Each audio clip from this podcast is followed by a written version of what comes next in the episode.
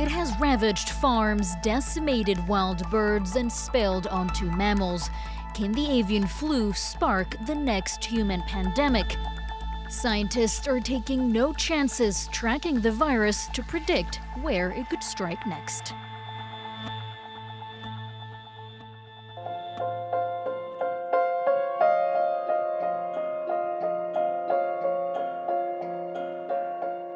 Sommes dans une des zones où on produit beaucoup de canards.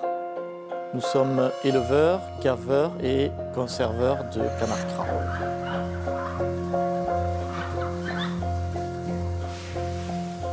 Depuis quelques années, il y a une chose qui s'appelle la grippe aviaire qui sévit en France, mais pas seulement qu'en France, et qui entraîne une très forte mortalité de nos animaux quand on est touché. Les canards est une des espèces les plus sensibles à la grippe aviaire. En temps normal, les canards sont en extérieur, ils se promènent dans les champs, dans les prés, euh, ce qui n'est pas le cas actuellement puisque c'est 100% de leur temps en confinement. C'est quelque chose de, de, difficile à vivre pour eux et pour nous. Certains lots ne verront jamais le jour ni jamais le soleil. Les animaux confinés vont se développer moins vite, moins bien, donc euh, il y aura une perte euh, en production au final, c'est-à-dire moins de viande, moins de foie gras. Cette grippe aviaire, ça reste une menace pour nous, même si on n'y est pas confronté directement, parce qu'on n'est pas au risque que ça arrive, qu'on soit obligé d'abattre nos canards. Il y a une gestion euh, des élevages contaminés qui me paraît excessive, c'est-à-dire un élevage dans lequel on va trouver des animaux contaminés. L'élevage va être systématiquement abattu et on va aussi faire des dépeuplements 3 km autour de l'élevage, c'est-à-dire qu'on tue des dizaines, des centaines, des milliers, des millions d'animaux qui sont sains. Moi, ça me paraît une aberration totale, ce type de gestion. Ça pose vraiment beaucoup, beaucoup de soucis pour l'avenir.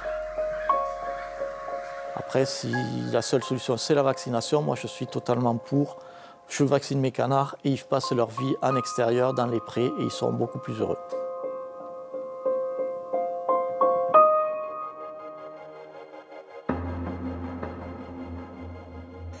This highly infectious strain of bird flu has been ripping through farms for a number of years now.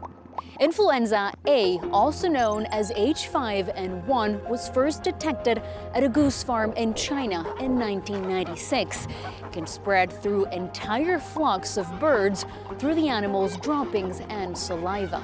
It's the fourth wave of avian influenza to grip Europe since 2015 and its worst outbreak on record, with nearly 50 million poultry culled in 2022, 16 million in France alone, one of the countries hit hardest by the disease. The way the disease is expanding has also set off alarm bells. It usually flares up in autumn before fading away in spring and summer. This outbreak, though, has defied all seasons. But what really has scientists concerned is the flu's pandemic potential, as infections have been reported across a wide spectrum of birds and other species, including mammals. There's one question on everyone's mind what about human transmission? So far, H5N1 is a low risk to humans, but authorities are on high alert. The more it continues to spread, the greater the chances it may evolve. Every mutation is now being watched closely to avoid this scenario.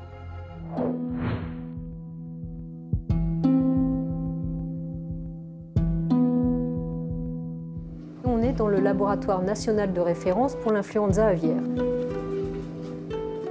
Nous sommes là pour faire le diagnostic officiel et dire si oui ou non c'est bien de l'influenza aviaire et quel est le virus qui provoque cette infection chez l'oiseau.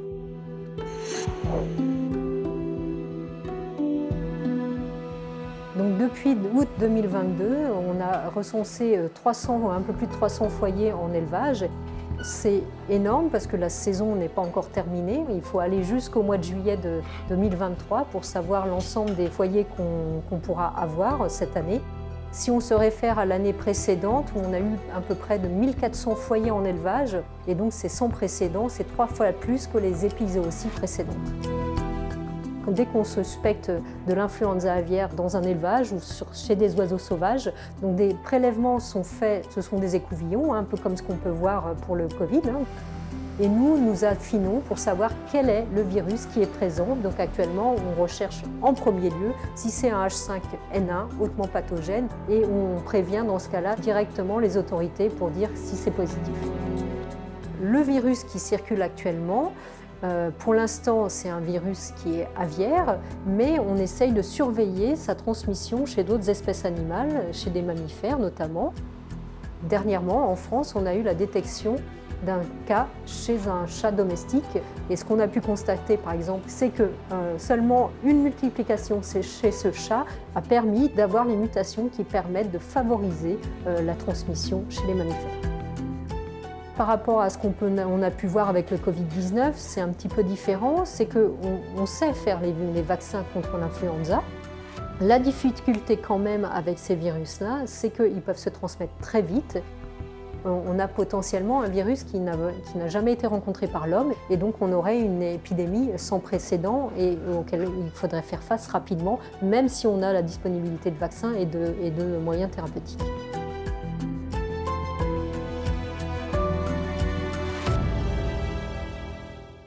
Scientists have been taken aback by the magnitude of this outbreak, mostly because wild birds have been hit hard.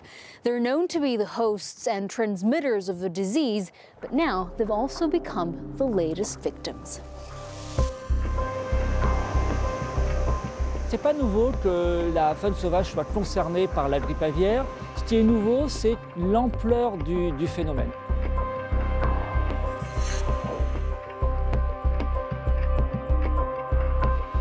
Le virus est de plus en plus fort. Avant, les oiseaux sauvages étaient touchés euh, par le, virus, mouraient euh, avec une toute petite proportion, et puis ensuite, euh, il n'y avait pas de contamination. Ce qui est inquiétant aujourd'hui, c'est que le virus tue les oiseaux, mais surtout il résiste et se disperse.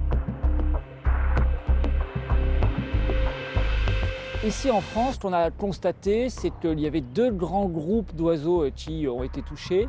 D'abord les rapaces, et en particulier les vautours. Ce qui est exceptionnel, il n'y avait jamais eu de vautours au niveau mondial qui étaient contaminés par la grippe aviaire. Il y a les oiseaux marins, c'est la première fois aussi que les oiseaux marins et notamment les fous de bassin sont touchés à, à ce point. On estime que 40% au moins des adultes sont morts et au moins 90% des poussins vous voyez, en une seule crise, on a perdu plusieurs euh, milliers, dizaines de milliers euh, d'oiseaux et on va avoir euh, beaucoup de mal à ce que la population se relance. Nous sommes sur la région parisienne, à 20 km de Paris, au sud.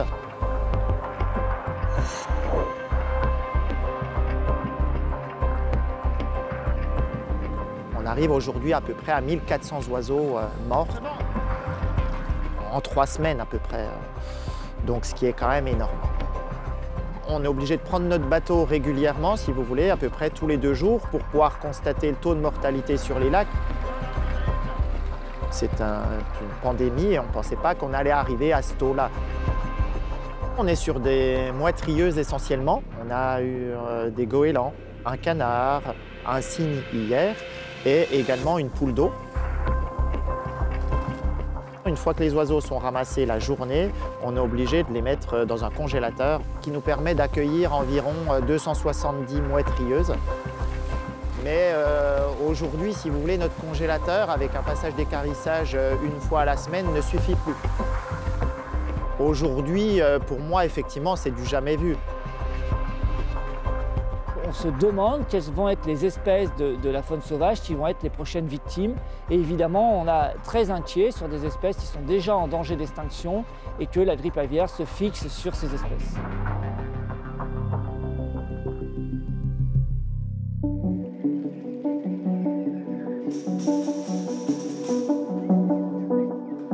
On est aujourd'hui dans une situation qui nous amène à faire le constat qu'on n'arrive pas à contrôler euh, l'infection, sans recours à la vaccination.